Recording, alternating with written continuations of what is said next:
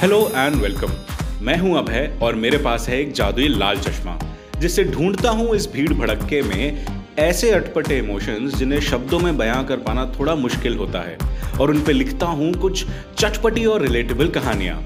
Stories that will make you feel happily nostalgic one emotion one episode at a time आज लेकर आया हूँ एक और नई कहानी, एक और अलग नज़रिए से। तो खुद सुनो और दूसरों को भी सुनाओ। और हाँ जो सुना जितना सुना। पसंद आए तो चैनल को फॉलो और शेयर ज़रूर करना।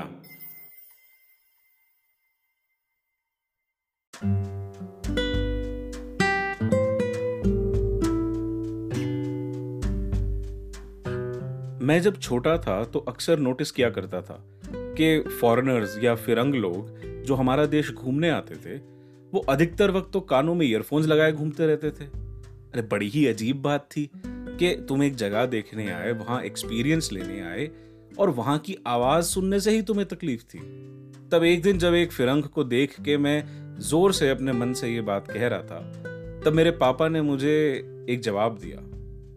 उन्होंने कहा कि जब घर से हज़ारों मील दूर होते हैं ना तो अपनी भाषा के गाने सुनने से अकेला कम लगता है।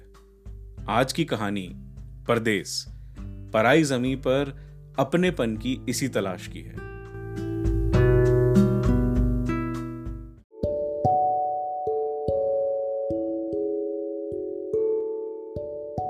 अपने मनपसंद राजा स्वीट्स के छोले भटूरों की तलाश में मैं मेट्रो की ब्लू लाइन में चढ़ चुका था, जो बाहर के बंजर घरों से अब घने शहर में दाखिल हो चुकी थी। छह बाय दो की खिड़की से डब्बे में आती धूप, सर्द घर में जली किसी अंगीठी सा एहसास दिला रही थी कि तभी अगले स्टेशन पर दरवाजे खुले और भंड से हवा ट्रेन में घुस आई। ऐसा लगा कि गर्म रजाई से अचानक पैर बाहर निकल गया हो, लेकिन बाय गॉड शहर की हवा में एकदम डिट्टो, वही सालों पुरानी वाली बेसब्री की महक थी। मैंने गर्दन फिर से खिड़की की तरफ़ घुमाई और बाहर ताड़ने लगा। पहले आए गलियों के घर, जिनकी दीवारें नई थीं लेकिन छत की सफेदी पुरानी। यहाँ बच्चों के कमरों में एसी पापा मम्मी का डेजर्ट कूलर और दादा दादी का खड़कता हुआ पंखा सब अपने अपने दौर की कहानी बयां कर रहा था। पार्क के एक कोने में इधर जबरन हस्ती बुज़ुर्ग दोस्तों की टोली तो उधर बच्चों के स्कूल छूटने का इंतज़ार करते झूले। फिर आए बाज़ार, जहाँ आज भी हर मोल भाव एमआरपी से शुरू होता। और ना तेरा, ना मेरा से ही खत्म होता। कंधे रगड़ती गलियों के ऊपर बिछे तारों के गुच्छे, जो अभी भी न जाने कितने इलेक्शन से सुलझने का इंतज़ार कर रहे थे। तंग, लेकिन खचा खच भरी दुकानें, जिनमें आज भी राजू, गोलू या सुरेश ही दीदी बहनजियों को गादी पर एक एक पीस खोल खोल कर त्योहार की साड़ी पसंद करवा रहे थे। हर बार की तरह फिर लास्ट में आती हैं सड़कें जिसपे रिक्शे वाले मंजिल पर पहुंचाते हुए अपनी हट्टी कट्टी सवारी को और बगल से रास्ता पूछते मुसाफिरों को। पर अब इनकी जगह धीरे धीरे बेलगाम इलेक्ट्रिक के घोड़े ले रहे थे। दिलचस्प ऑटो वाले जो शहर घुमाने के बहाने घुमा घुमा कर मंजिल पर ले जाते थे।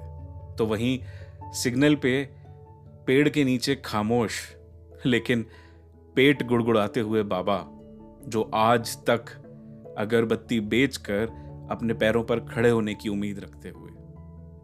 यादों यादों की इस मासूमियत से ऑलमोस्ट आँखें भर आई थी, कि तभी कि तभी बगल में बैठी आंटी ने हाथ के इशारे से ध्यान मांगा।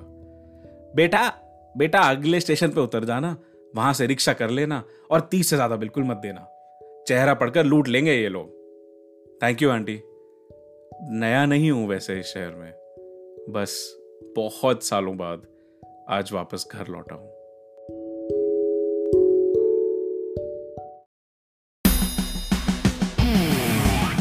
अगर आपको ये कहानी पसंद आई तो मेरी बाकी कहानियाँ भी ज़रूर सुनना, दोस्तों और फैमिली के साथ आगे शेयर करना, और हाँ यहाँ तक आ गए हो तो चैनल को फॉलो किए बिना मत जाना।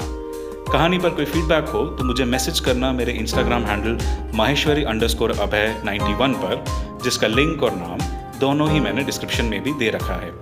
मैं हूँ अभय और अब आपसे मिलूँगा लाल चश्मा हिंदी स्टोरीज के अगले एपिसोड में। तब तक के लिए take care and enjoy your life